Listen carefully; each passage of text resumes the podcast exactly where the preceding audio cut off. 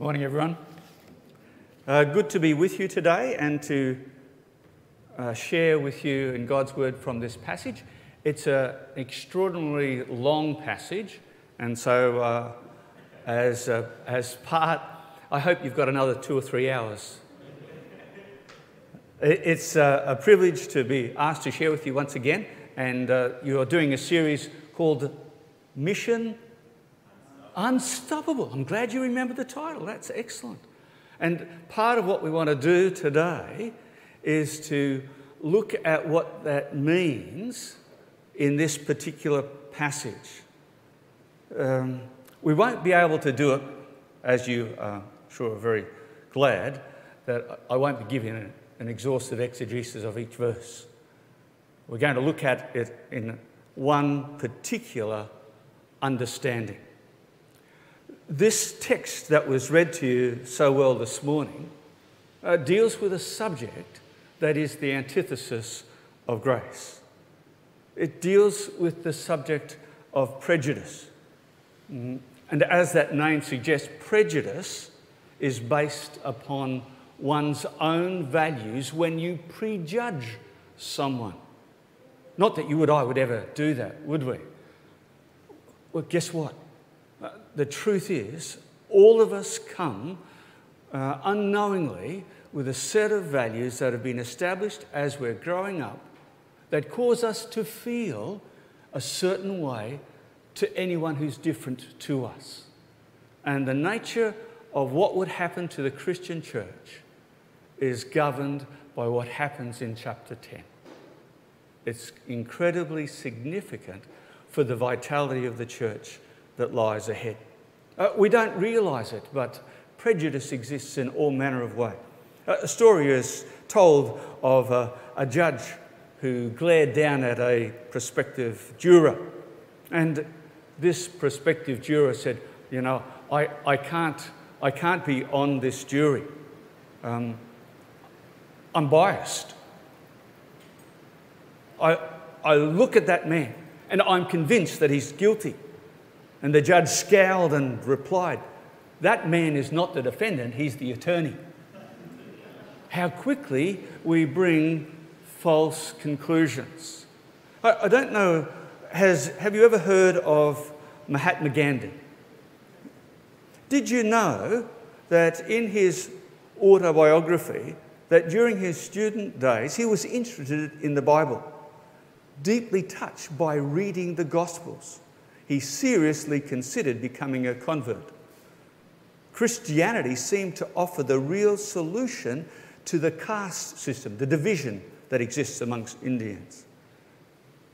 One Sunday, he went to a church to see the minister and ask for instruction on the way of salvation and in other Christian doctrines.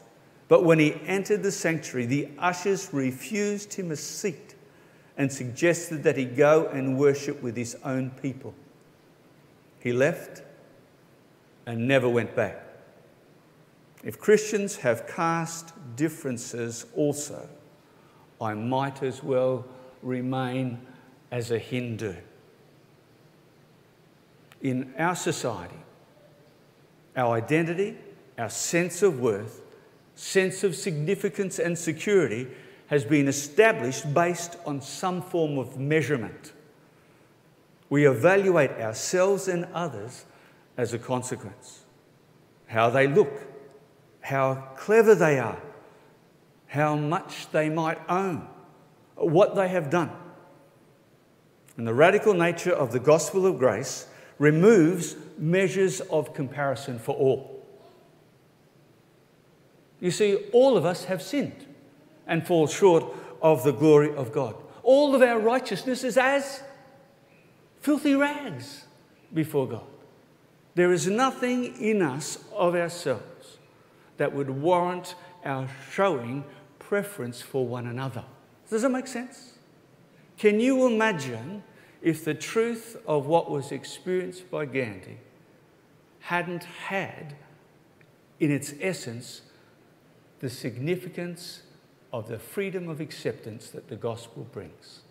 The challenge for you as a church, the challenge for me as an individual, is to live the lessons that come out of this passage for us and why we can.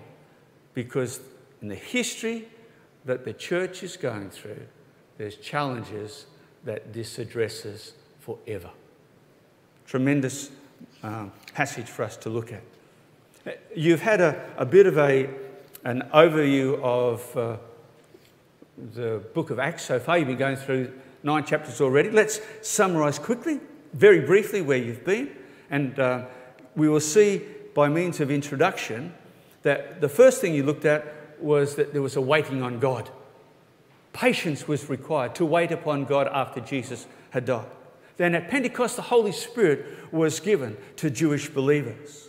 And Peter was then seen as an empowered disciple who was willing to go through and overcome all sorts of barriers for the testimony of his faith in Jesus.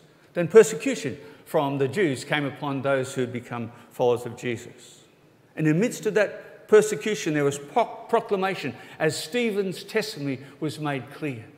And he died as the first martyr for the church, willing to believe that in Jesus alone was life. Then we saw Philip's witness to that uh, band of renegade half breeds, the Samaritans. How could it be that a Samaritan would ever be accepted as a true person of God? Then the conversion of Paul, or Saul as he was. Who would have imagined that this, this uh, reprobate, this, uh, this killer of Christians, would ever come to faith?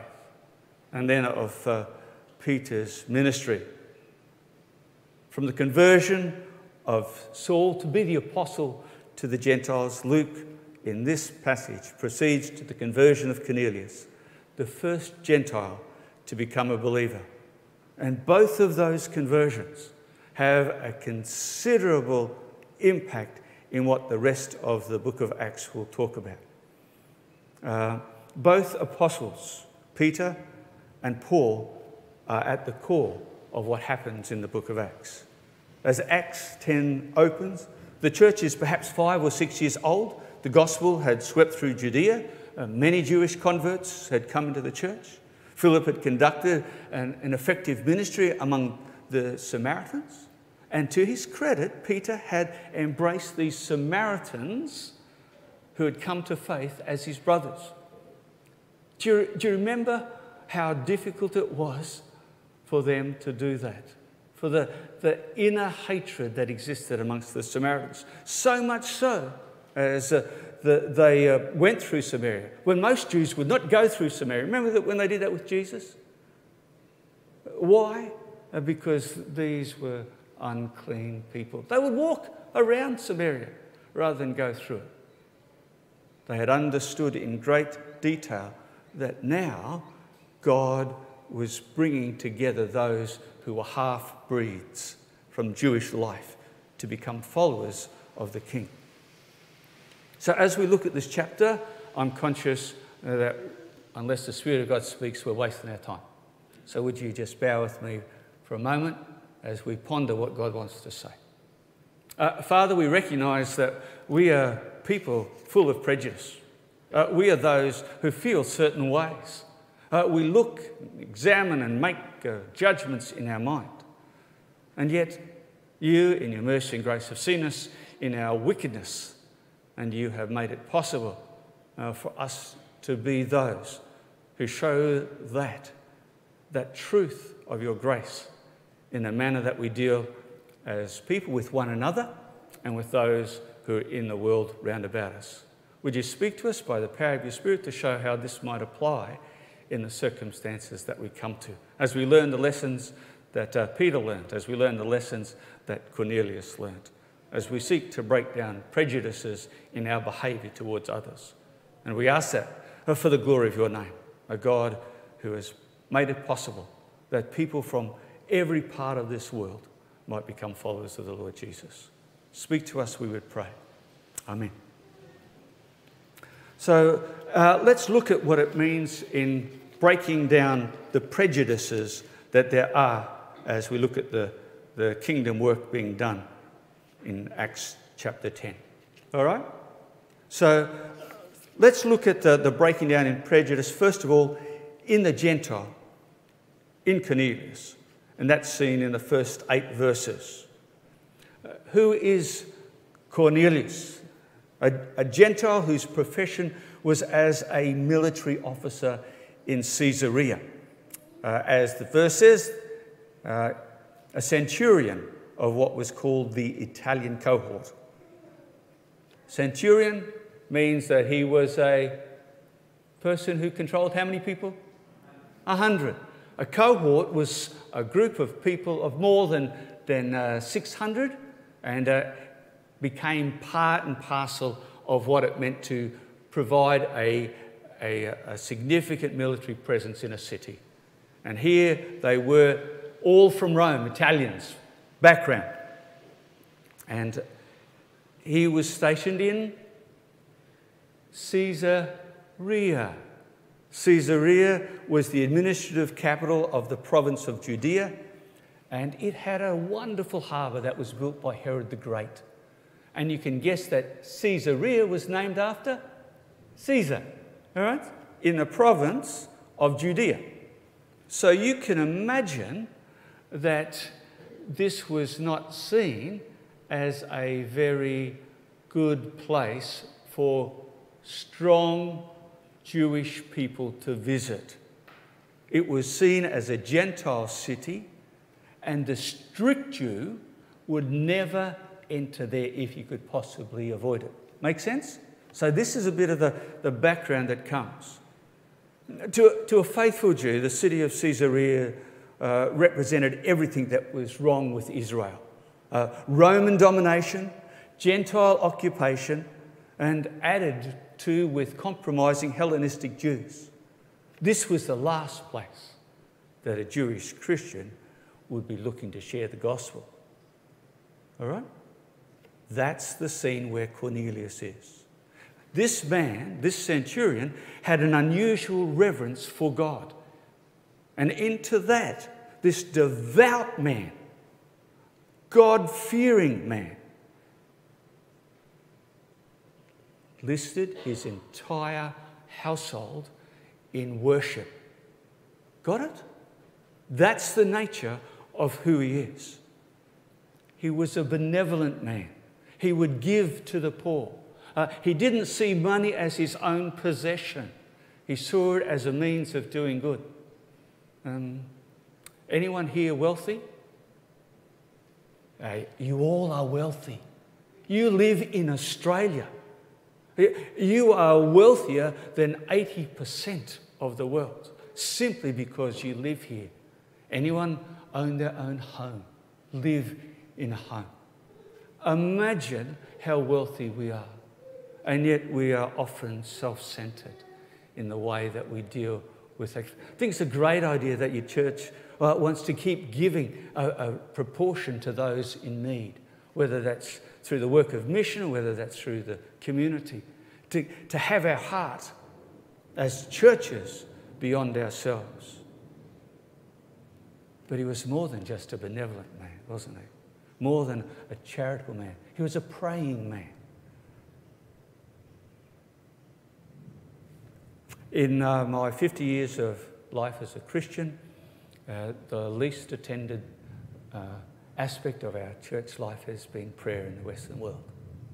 When I lived overseas in uh, Irian Jaya, West Papua, uh, it was a foundational part of the life of those Danis who came to faith. Uh, our education, our independence, has left us deprived of what is an essential discipline of Christian life. At a personal level, uh, you and I know the challenges that exist. Uh, we spend more time listening to others than we do listening to God. Here was a man who spent time diligently in prayer to a God he didn't even fully know but knew existed. And in that time, at about 3 p.m. in the afternoon, as he was praying, God brought a vision to him of an angel. And he recognized it as something that was incredible before him.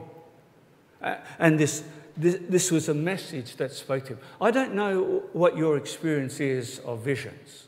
Um, I don't have them uh, often, but occasionally. But when I was overseas, it was much more common. Uh, I could tell you a situation where one of my students came up to me and said, uh, Papa Jeff, please pray for my family. Uh, uh, my mother is not well. And uh, his family was in a remote part of uh, the highlands of West Papua. And I, I said, Why do you want me to pray? God has revealed that she is sick. And two days later, on our radio skit, I got a message from the missionary there to say that uh, one of the, the, families had walked in to say that the, the, uh, the mother of a son at college who was sick, could she let him know? Could we let him know? You see, God can speak in ways that you and I often are unaware of. And he spoke, and he spoke powerfully to the life of Cornelius. And as he spoke, he said simply these things. Notice his, his, his response. Uh, what is it, Lord? Does that remind you of a little Samuel? What is it, Lord? Dispatch some men to Joppa and send for a man named Simon, who is also called Peter. He is staying with a tanner named Simon, whose house is by the sea. Wow. This is incredible because you know why? Cornelius wasn't a proselyte. He had not become a Jewish worshipper. He was not circumcised when you read Acts 11:3. He would never consent to becoming a Jewish convert. He could learn from their religion, but he would never become one of them. He had a pre existing prejudice. How would a Gentile ever uh, become someone who believes in the way that the Jews believed? But he was obedient. And he sent men to Joppa to see Peter and ask him what to do. That's about 32 miles along the coast to the south to fetch Simon Peter, uh, who was staying by the sea with his namesake, Simon the tanner, at Joppa. Anyone remember the name Joppa? Yeah, it was centuries earlier that the disobedient prophet Jonah, who was to go to the Gentiles, bounded a ship in his foolish attempt to run away from God. Now, here is a Gentile going to Joppa to find a believer. Isn't that amazing? The irony of the purposes of God in significance of his history. He was obedient, wasn't he? Obedient. The angel did not preach the gospel to the centurion. That was entrusted to the apostle Peter. And Cornelius sent off two trusted household servants and his most trusted military orderly to find Simon Peter. Cornelius would seek the answer to his heart's need from a Jew. How God seeks to humble us that we might depend simply on him. The primary question was how God had to deal with Peter, the Jew. How would he succeed in breaking down the prejudice that was deeply seated in Peter's own heart towards Gentiles? Uh, that's where the next step of the journey is in verses 9 to 22. I, I want you to understand to break down the prejudice in the Jew was a significant thing. Their religion as a Jew was the binding force that kept Jews together. In particular, their belief that God had called them to be a distinctive people who worship the only true and living God. Remember their rules uh, governing the Sabbath, the temple, intermarriage, worship and cleansing, diet and foods they could and could not eat. They had become separatists extremely prejudiced, building barriers and partitions between themselves and other people, those who differed to them. Prejudice became so deep seated in them uh, that attitudes were adopted such that they called other people dogs. Another human being, dogs. They would have no contact with a Gentile unless absolutely necessary. Then, after contact, they had to go through a religious ceremony to cleanse themselves. They would not help a Gentile woman who was giving birth lest another Gentile be born into the world. Do you see the level of prejudice that exists? That would never exist in our own hearts, would it? Towards anyone who might do something different to us, or any other church who didn't operate the way that we did, or a Christian who comes from another part of the world who doesn't believe quite the same as we do. You see, prejudice is a deep issue if the church is to be on a mission that is unstoppable. Prejudice at every level stops the truth of what it means to love one another and to love God. So now we look at Peter. And here he is, a man with a deep prayer life and the next day, as Peter was on the house top about the sixth hour, remember they prayed at different hours throughout the time? Here it was, and he began to pray. He was really hungry. It's 12 o'clock, it's lunchtime, looking for something to eat. Peter was a man of prayer. But as he prayed, as he was in that hungry state, God was making preparations for something to change. And it was a heavenly trance that he entered into.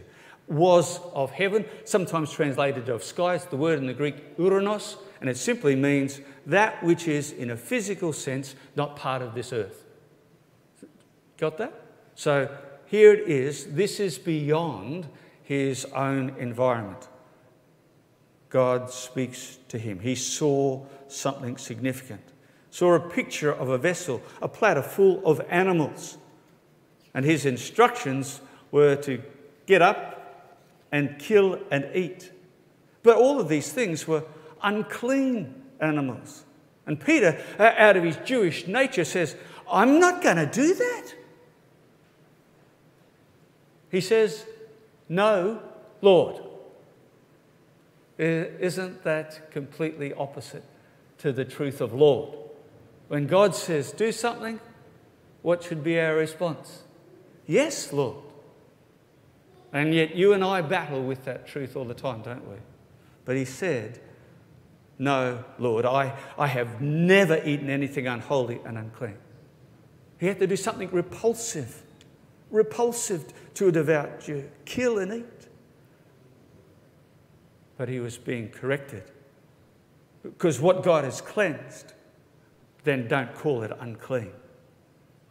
Um, it's interesting, uh, commentator Alexander Whyte comments that Peter was standing uh, above them, uh, scouting out and spitting on them all. Uh, also, like ourselves, for how we also bundle up whole nations of men and throw them into the same unclean sheet. Whole churches that we know nothing about, but their bad names that we've given them, are in our sheet of excommunication also. All the other denominations of Christians in our land are common and are unclean to us. Every party outside of our own party in the political state also, we have no language contemptuous enough wherewith to describe their wicked ways and their self seeking schemes. That was something Alexander Whyte said about 100 years ago about the church.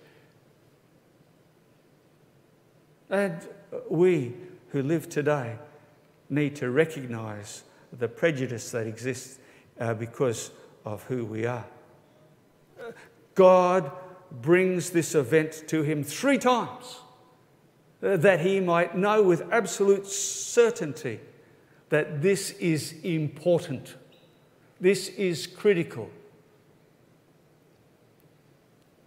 Now, while Peter was there greatly perplexed in his mind as to what the vision might mean, uh, the purposes of God were being fulfilled in a timely manner, wasn't it?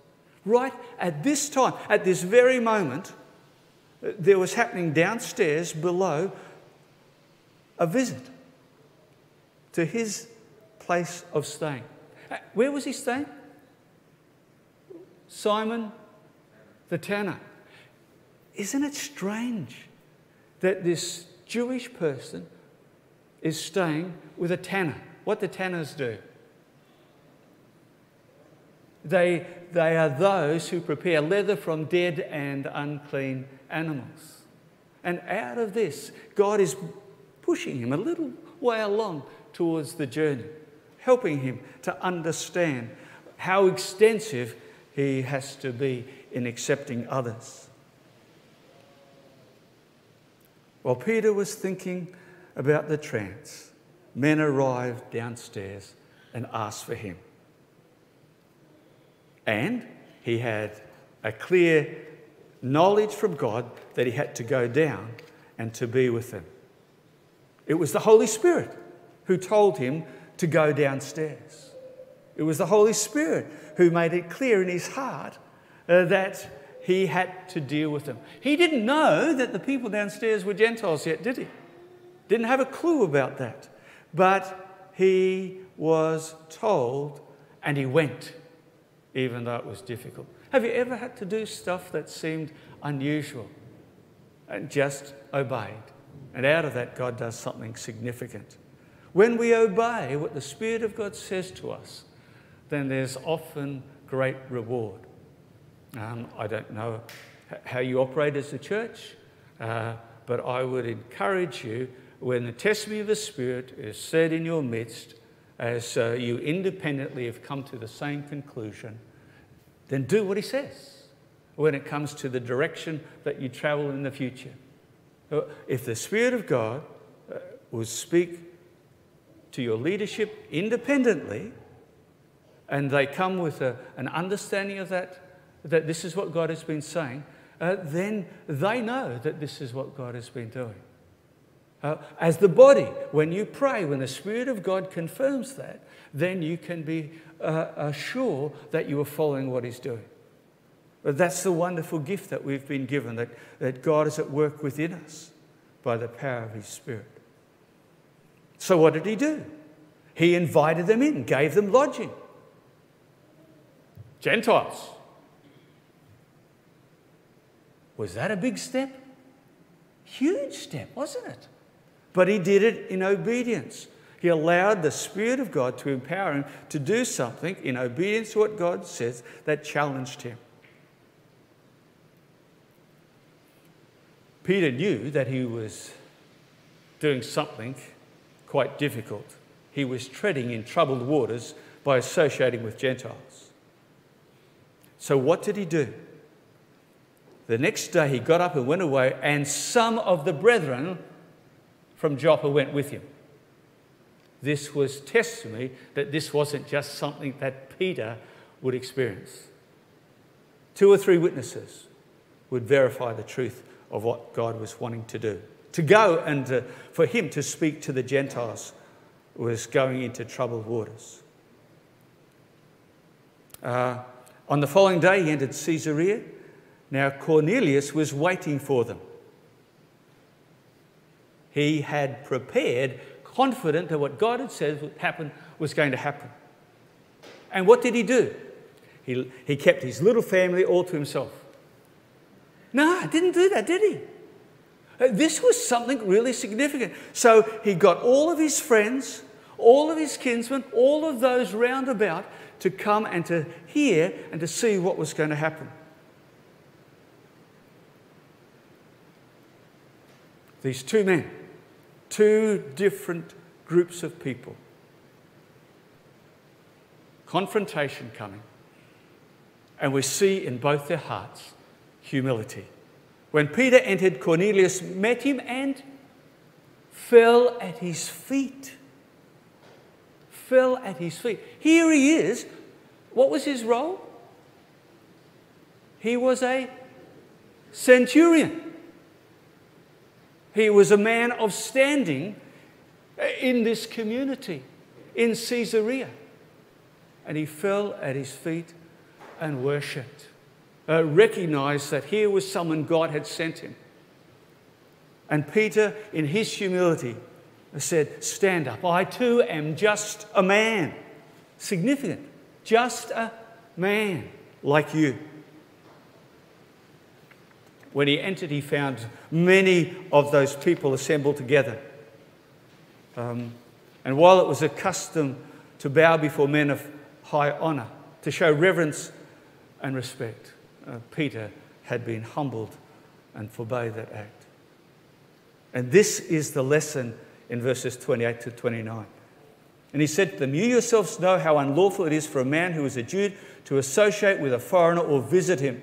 And yet God has shown me that I should not call any man unholy or unclean. That is why I came without even raising any objection when I was sent for. So I asked for, for what reason have you sent for me? What was the lesson that was learned by Cornelius in verses 30 33? A man who truly seeks God moves God. Oh, how we need us to be those who seek Him out in all of the aspects of life. And the man who seeks God must obey God. Um, and I'm, I'm not, uh, not trying to blow my own trumpet or anything like that, but the truth of the journey is to follow God, to do what He wants, is a tough thing. It will go against the things that, uh, that are comfortable and easy for you. Uh, I've shared a little of my story with you. When we were overseas, our, uh, our firstborn son uh, suffered malaria nine times in 15 months, had cerebral malaria on three different occasions that kills an infant in six hours. And uh, when we came home on furlough, uh, everyone was saying, the wise thing for you to do is to stay home you will be taking your son to death.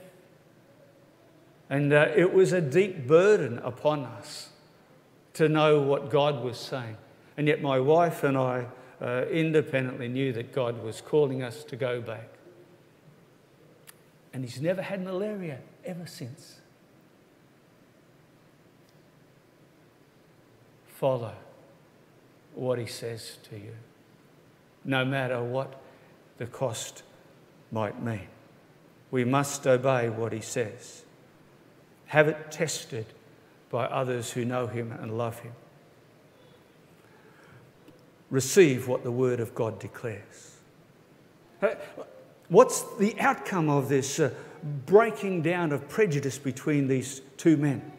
In verses uh, uh, 34 to 43, it's all about preaching peace. God is no respecter of persons. He accepts anyone who fears him and works righteousness. And God sent his word to Israel. He sent Jesus Christ as the one proclaiming peace. And this is the truth. He, our Lord Jesus is Lord of all, everyone, of this universe, of all creation. And the message is he has been talked about, and the news has spread all around. Is the suburb hearing about Jesus? Is the truth of that being made known by your actions, by the dinners that you've been having? Remember, you used to invite people from the community in to participate in that? Begin in Galilee. That's where it was for Jesus. The message began and it has continued to spread as it did in Acts, and you'll follow that through in a wonderful way. That this Jesus of Nazareth, God anointed him with Holy Spirit and with power, and proved who he was, declared he is the anointed Savior, declared that he has and is, because of that, able to do uh, exceeding abundantly beyond all that we could ever imagine. Oh, hang on. Does that apply to us? A God who is able to do exceeding abundantly beyond all that we imagine because of his power that works within us? Amazing truth. And, and the Apostle Peter and those round about declare that they are witnesses. Are you witnesses to what Christ has done in, in changing your life? It's amazing what can happen, isn't it? If we will allow the truth of that to be.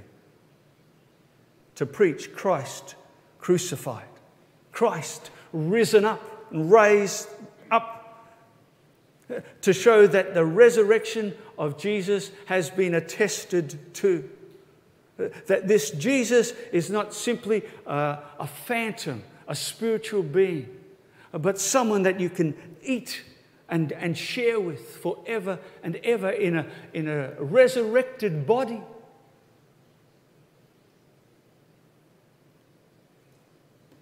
But the story is much more than that, isn't it? That this Jesus is the one who shall judge the living and the dead. There is no other name given amongst men by which we must be saved. That's why this mission needs to be unstoppable. Unstoppable in this world, unstoppable in this community. And it's only unstoppable when the people of God live out the truth of a life that is without prejudice. Hmm. You know why? Uh, what does a life without behavioural prejudice? You can't stop feeling differences with others, but you can treat people by the truth of the gospel. What does that look like for you? Uh, to reveal what it means. Well, it's, it won't be made possible by you unless you, like Cornelius, have experienced the sealing of that breaking down prejudice. That seal of breaking down prejudice is the Spirit of God at work within you. Uh, how is the Spirit of God able to be at work within you? Um, got to hear the truth of the word. Uh, and I don't know all of you, I know some of you, but, but unless you are born anew by the Spirit of God according to the truth of the gospel proclaimed, then the Spirit of God uh, cannot abide within you.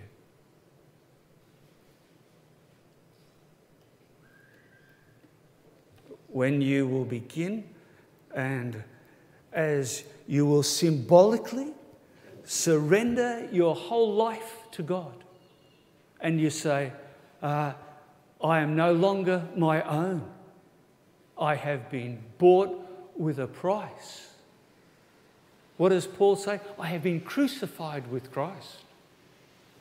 I, I, I, no longer have the right to determine what I would choose to do anymore. My, my will, my will has been yielded to that which God wants. That's the journey of being a follower of His. That's, that's what it meant for them to receive the Spirit of God. Uh, they testified to the truth of that in ways that made it clear to Peter that this was real. He had to know that these people were going to be followers of Jesus. And so they spoke in tongues and praised God. And as a consequence, they were declared and incorporated into the body by the, the, the process of baptism. And all those who were there were then part of the body of Christ forever and ever and ever. You see, this is an amazing truth. The Gentiles who had received the Spirit of God and testified to that in ways that were, were very clear were then immediately baptized into the church, into the body of believers who, up to that time, had simply been Jews, either half Jews as Samaritans or those with a, a, a pure heritage. They are now included such ragamuffins as these terrible Roman oppressors the door for us was opened. Anyone here a Jewish heritage? No? So if it wasn't for what happened at this time, we wouldn't be here today. Of people from different nations to gathered together because prejudice was broken down in two individuals by the intervention of God.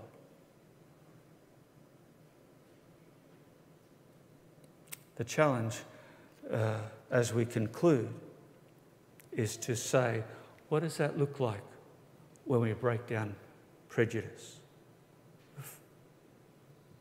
happened in Cornelius. It happened in Peter. Now, there are lessons that we need to learn in breaking down prejudice and accepting others, to preach peace for one another. As far as it depends upon you, be at peace with all men. To be those who live under the compulsion of the Spirit of God.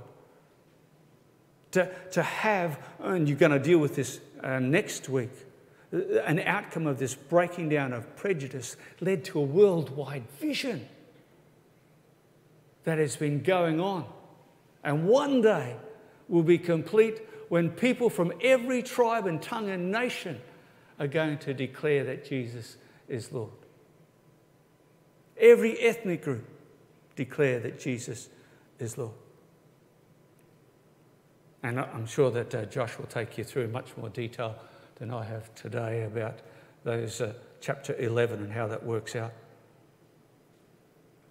But it begins by breaking down prejudice in our own hearts. Uh, we can, prejudice is favourable or unfavourable. We can be prejudiced to people because of the colour of their skin. They look the same as us.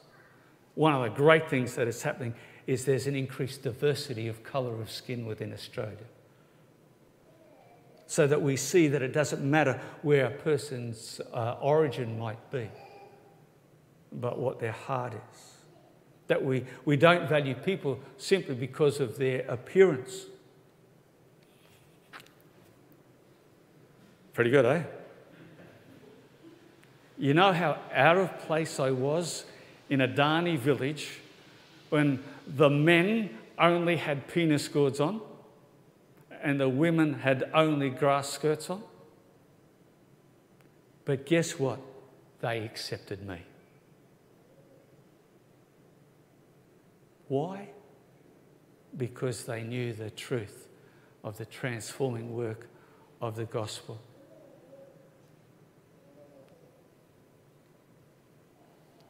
The truth of the gospel is not seen, measured by performance. It's not how well a message is proclaimed, not how well we, we use all the things that exist to do that, but whether the Spirit of God works in a person's heart. It's not how clever a person is. Oh, just to let you know that, did you know I have more than five degrees? Right? So what? Does that make sense? You know what the, the most important aspect is? A heart that sees the truth, not a knowledge that puffs up. Okay? What does it matter with what we possess? Uh, Josh, have you had to do many funerals? One. I've done many funerals. And I'll, I'll tell you one of the things that I can uh, acknowledge for you all that I haven't found one hearse with a trailer on it. Guess why? You can't take anything with you that is material, can you? Do we have a problem in this world with possessions? Yeah. Don't let things possess you except God Himself. We are made in the image of God. Our salvation is by grace and grace alone. So, what does that mean? Love others as God has loved you. The gospel is pretty simple. It's shown in our behaviour. Love one another as I have loved you. By this, all men shall know that you are my disciples. Uh, may it be that this mission unstoppable that you read in the book of Acts uh, not only will be seen as an expression of the book of Acts, but what will be the very nature of this church and the vision, the mission that is encompassed in that. Um, may his fire burn within us, the God of love, the God of salvation, the God of holiness, the one for our own personal transformation, for our sanctification. Our sanctification is simply seen in our obedient relationship as we live according to the truth of God's word by the power of His Spirit. Let me pray for you on your journey ahead for the glory of His name. Father, we say thank you that you love us. Uh, we look at ourselves and we know the truth of our sinfulness. We're amazed that the wonder of your gospel has been proclaimed, that we have heard it.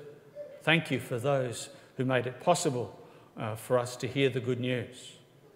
I think of those young folk at Sunnybank who did that for me 50 years ago. Thank you for that. Thank you for the opportunity to share that good news with those round about us in this community. Thank you that this church uh, wants to be part of your mission to see others come to know you. And I pray, Father, that their heart and their life will reveal the truth of a life that has uh, prejudice broken down, that despite how they feel, their behaviour toward others would reveal the truth of their love for you and their love for one another. Bless you, our God, because we know with you nothing is impossible. Take us and use us in such a way that others will come to love you more. Amen.